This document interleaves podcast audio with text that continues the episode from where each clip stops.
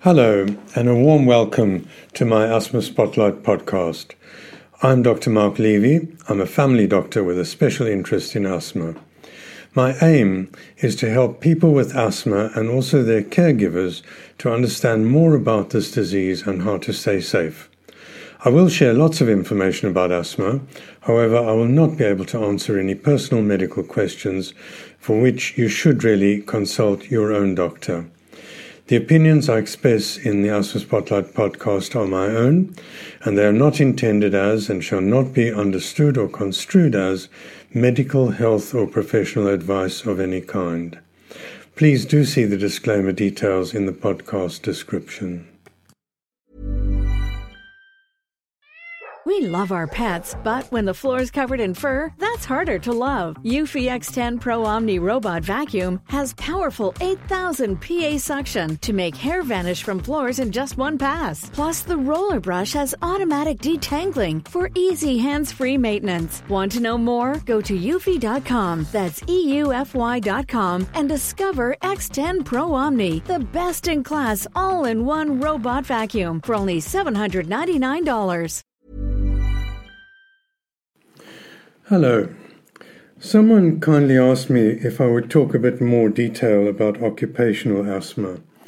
I mentioned this in my last podcast, and um, I'll talk a bit more about it today. So, why is occupational asthma important?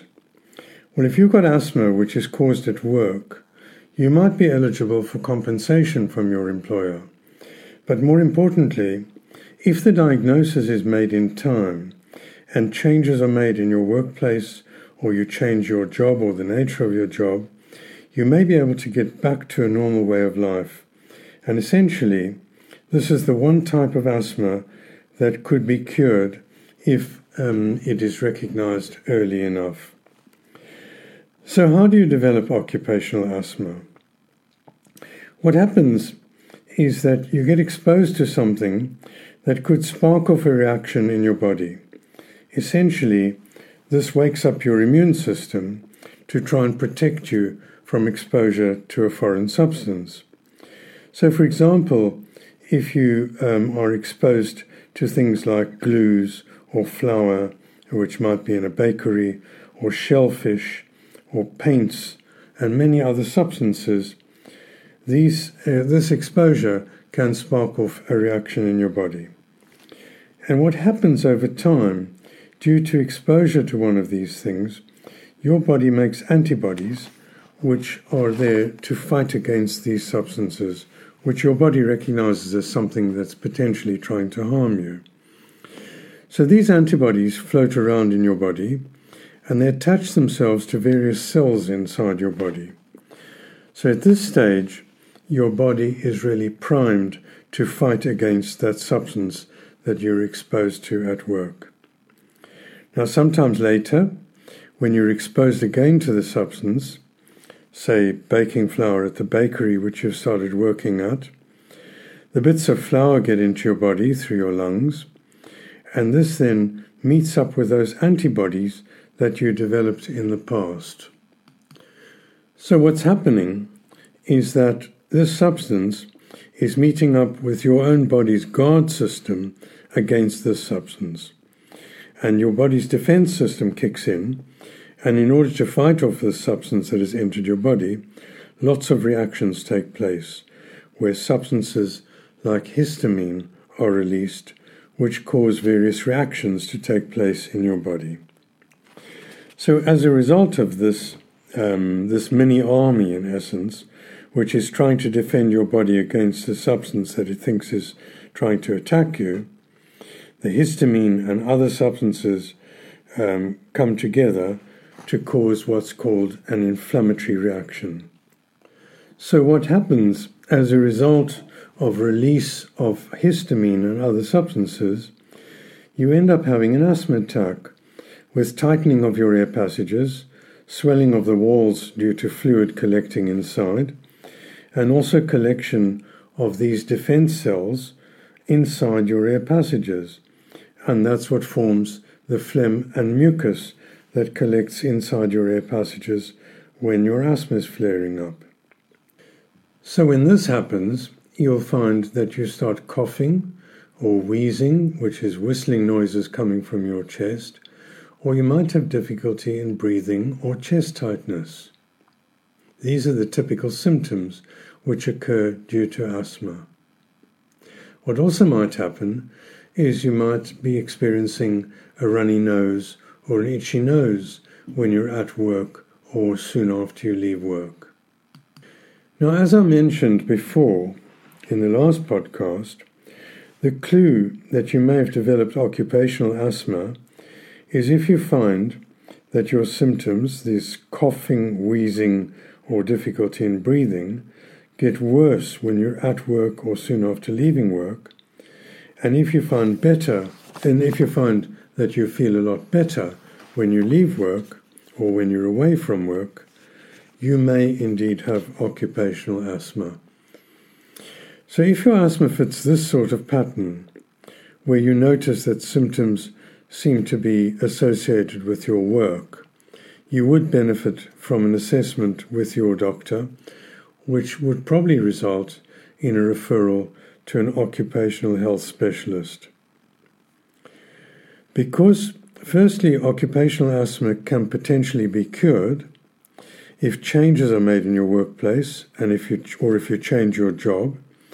And secondly, because you may be eligible for compensation from your employers, it's really important to consult your doctor as early as possible as I say, because you would probably be referred to see a specialist in occupational medicine if your doctor thinks this may be related to your work. So, what are the substances and occupations that are linked to occupational asthma? There are lots of these, and I will put a link in the information page on my website to some of these occupations and to pages which you might find useful. And that website is bigcatdoc.com. I'll put a link to it in the text. So, examples of occupations that are linked to development or worsening of asthma include the shellfish industry, the farming industry, baking and bakery industries, and, for example, working in factories um, that um, produce glues or that work with glues or paints could also spark off occupational asthma. As I said, there are lots of different industries that could be associated with occupational asthma. And so, even if I haven't mentioned these or they're not listed in the resource that I've put on my website, um, if you notice that your asthma symptoms are flaring up at work and getting better when you're away from work, mention this to your doctor. Now, there are two more things about occupational asthma that I want to talk about. The two things relate firstly to diagnosis and second to occupational rhinitis, that is, occupational disease that affects your nose. So, first, um, talking about diagnosis. How is occupational asthma diagnosed? The main way that your doctor or a specialist will get a clue that your asthma is caused by your work is based on your medical history. And that's the story that you tell in relation to your symptoms and how they are related to your work. And if your symptoms seem to be worse at work and improve when you're away from work, that is the most important clue that you might have occupational asthma. Secondly, the doctor will try and prove that your air passages get tight when you're exposed to substances at work, and this is done in two ways. Mainly, um, they use lung function tests using a peak flow diary every two hours or so when you're at work and when you're away from work. And in this way, a pattern of how readings at work um, and readings away from work can be shown to vary with your exposure at work. So, high readings in peak flow are normal, as you know, and low readings mean that your air passages are getting tight. So, if your uh, readings are high when you're away from work and they come down and are low when you're at work, that's a clue that you're being exposed to something that's sparking off your asthma. The other test that they do is to expose you to the suspected substance to see whether your symptoms actually get worse or not. Now, this is called a challenge test because that's what the specialist is doing, and this is done by a specialist in an environment where they have facilities to do resuscitation if you're made worse by exposure to that substance because it could spark off a very bad asthma attack. So, this is called a challenge test and would, as I say, only be done in, an, in a safe environment where they have personnel and equipment to treat you if you do have a severe attack. So, if the specialists decide that you have got occupational asthma, they will then get involved with your employers to try and find a solution. And this is not always going to be very easy because employers are not always keen to pay compensation if the environment at their uh, workplace is, is something that sparked off your asthma or caused asthma. And so, this is one of the reasons why you do need referral to a specialist if occupational asthma is considered to be a problem in your case. And what would happen is the specialist would try and negotiate with your employers to try and find a way of you continuing your work in a safe environment, or it might be that you might have to move and change your job.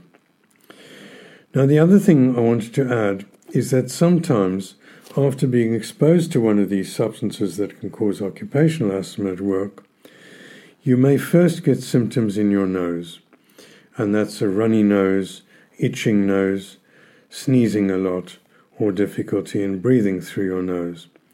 Very much like the symptoms that you get with hay fever.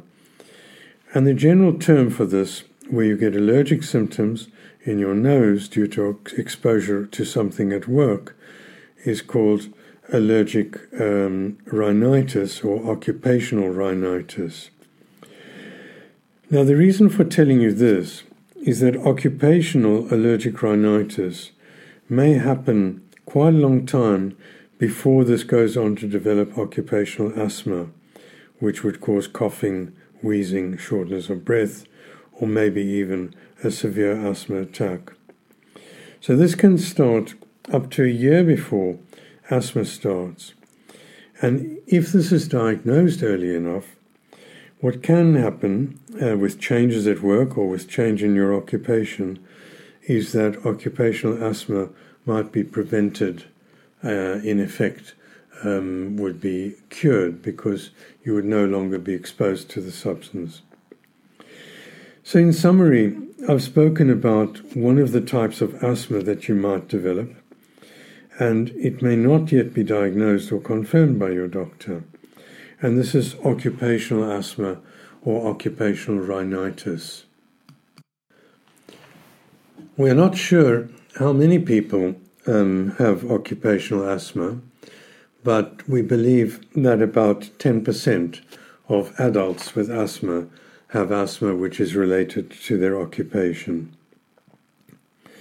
So it's important that this type of asthma is diagnosed because, first, it may be curable if um, adequate changes are made at work or if you change your job. And second, if it's confirmed, you might be eligible for compensation from your employer. The clues that you might have occupational asthma or occupational rhinitis are first, that you notice that you get symptoms that are worse at work or sh- shortly after you leave work, and that those symptoms improve when you're away from work. It might only be obvious when you take a longer break from work, say a couple of weeks, but it's important to notice this difference. So I hope that this talk has been helpful for you, and if so, please share this podcast with your friends and colleagues. Thank you for listening to my podcast. If you found this helpful, and I hope you did, please click the like and the follow buttons and share this podcast. Please do send me any feedback or questions to my email address, asthmaspotlight at gmail.com, and I'll do my best to answer these in future episodes.